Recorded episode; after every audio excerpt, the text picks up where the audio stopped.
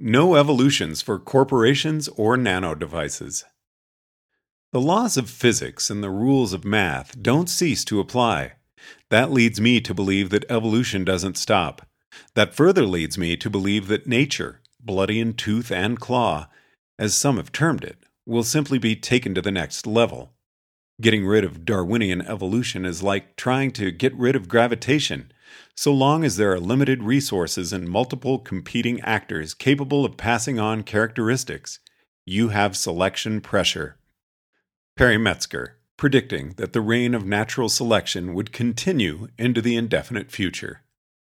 In evolutionary biology, as in many other fields, it is important to think quantitatively rather than qualitatively.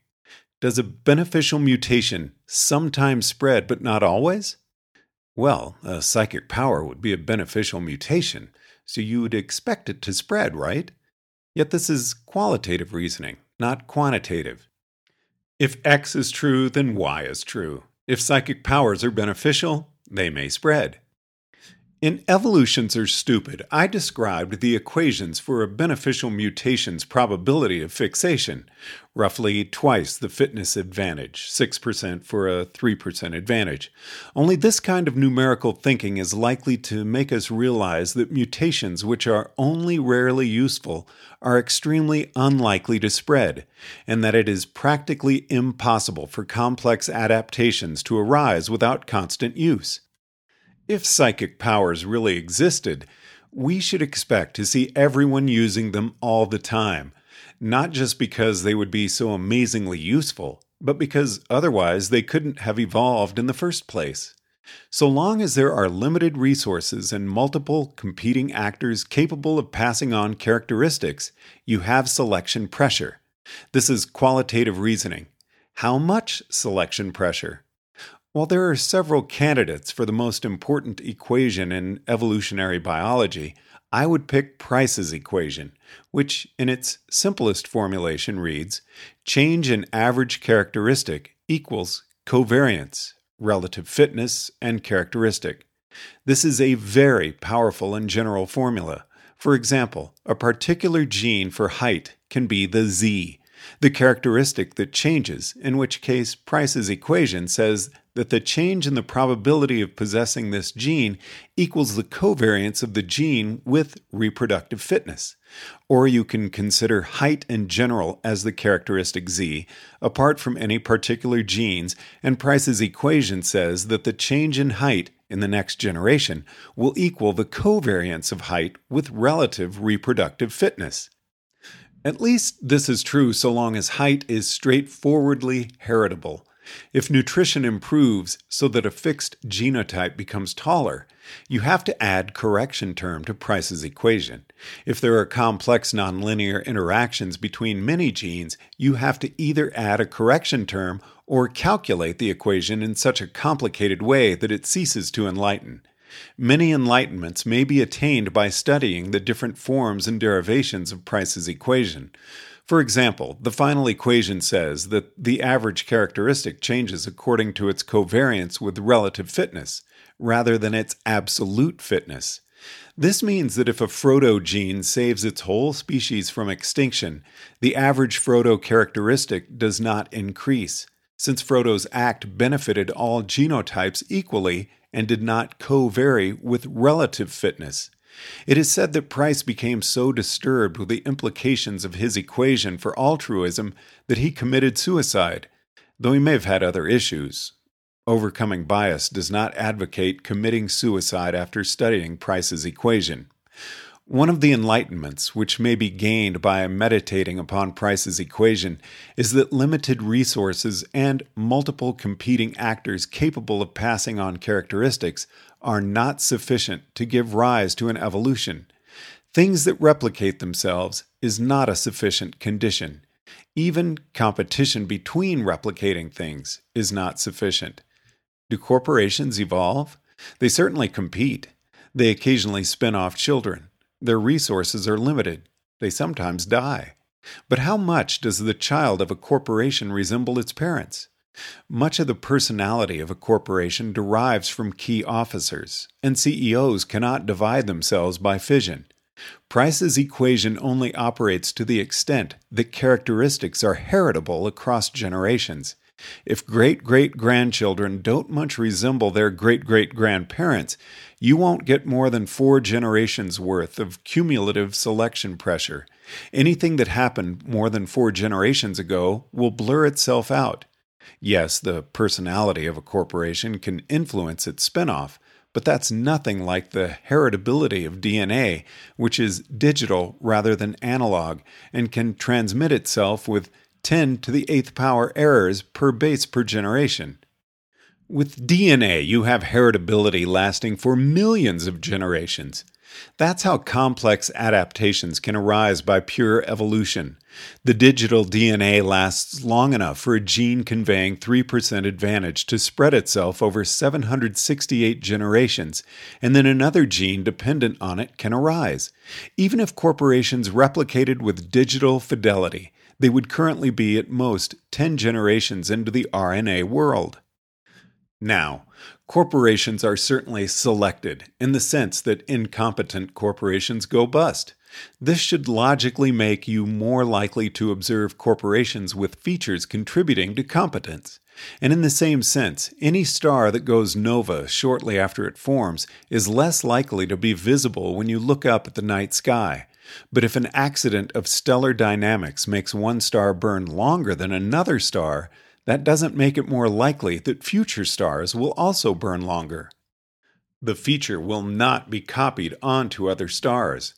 We should not expect future astrophysicists to discover complex internal features of stars which seem designed to help them burn longer. That kind of mechanical adaptation requires much larger cumulative selection pressures than a once off winnowing. Think of the principle introduced in Einstein's arrogance that the vast majority of the evidence required to think of general relativity had to go into raising that one particular equation to the level of Einstein's personal attention. The amount of evidence required to raise it from a deliberately considered possibility to 99.9% certainty was trivial by comparison. In the same sense, complex features of corporations that require hundreds of bits to specify are produced primarily by human intelligence, not a handful of generations of low fidelity evolution. In biology, the mutations are purely random, and evolution supplies thousands of bits of cumulative selection pressure. In corporations, humans offer up thousand bit, intelligently designed, complex mutations and then the further selection pressure of did it go bankrupt or not accounts for a handful of additional bits in explaining what you see. Advanced molecular nanotechnology, the artificial sort, not biology, should be able to copy itself with digital fidelity through thousands of generations. Would Price's equation thereby gain a foothold? Correlation is covariance divided by variance. So if A is highly predictive of B, there can be a strong correlation between them, even if A is ranging from 0 to 9 and B is only ranging from 50.0001 and 50.0009.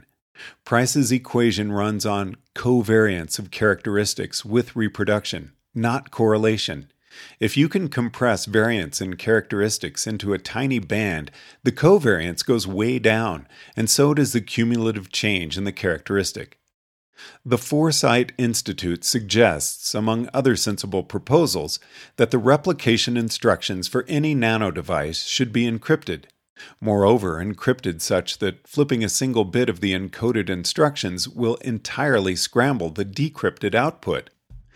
If all nano devices produced are precise molecular copies, and moreover, any mistakes on the assembly line are not heritable because the offspring got a digital copy of the original encrypted instructions for use in making grandchildren, then your nano devices ain't gonna be doing much evolving. You'd still have to worry about prions, self replicating assembly errors apart from the encrypted instructions, where a robot arm fails to grab a carbon atom that is used in assembling a homologue of itself, and this causes the offspring's robot arm to likewise fail to grab a carbon atom, etc. even with all the encrypted instructions remaining constant. But how much correlation is there likely to be between this sort of transmissible error and a higher reproductive rate? Let's say that one nanodevice produces a copy of itself every 1,000 seconds, and the new nanodevice is magically more efficient.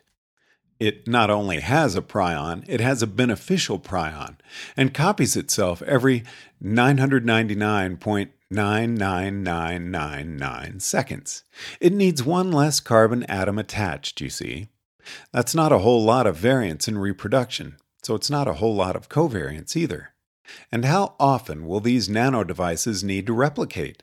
Unless they've got more atoms available than exist in the solar system, or for that matter, the visible universe, only a small number of generations will pass before they hit the resource wall.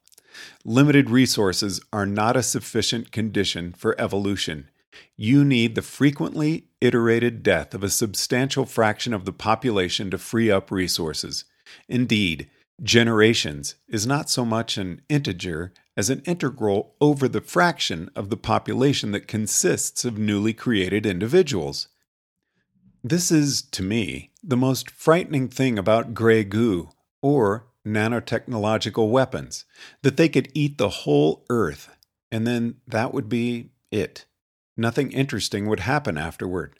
Diamond is stabler than proteins held together by van der Waals forces, so the goo would only need to reassemble some pieces of itself when an asteroid hit. Even if prions were a powerful enough idiom to support evolution at all, evolution is slow enough without digital DNA. Fewer than 1.0 generations might pass between when the goo ate the Earth and when the sun died. To sum up, if you have all of the following properties entities that replicate, substantial variation in their characteristics, substantial variation in their reproduction, persistent correlation between the characteristics and reproduction, high fidelity long range heritability in characteristics, frequent birth of a significant fraction of the breeding population. And all this remains true through many iterations. Then you will have significant cumulative selection pressures, enough to produce complex adaptations by the force of evolution.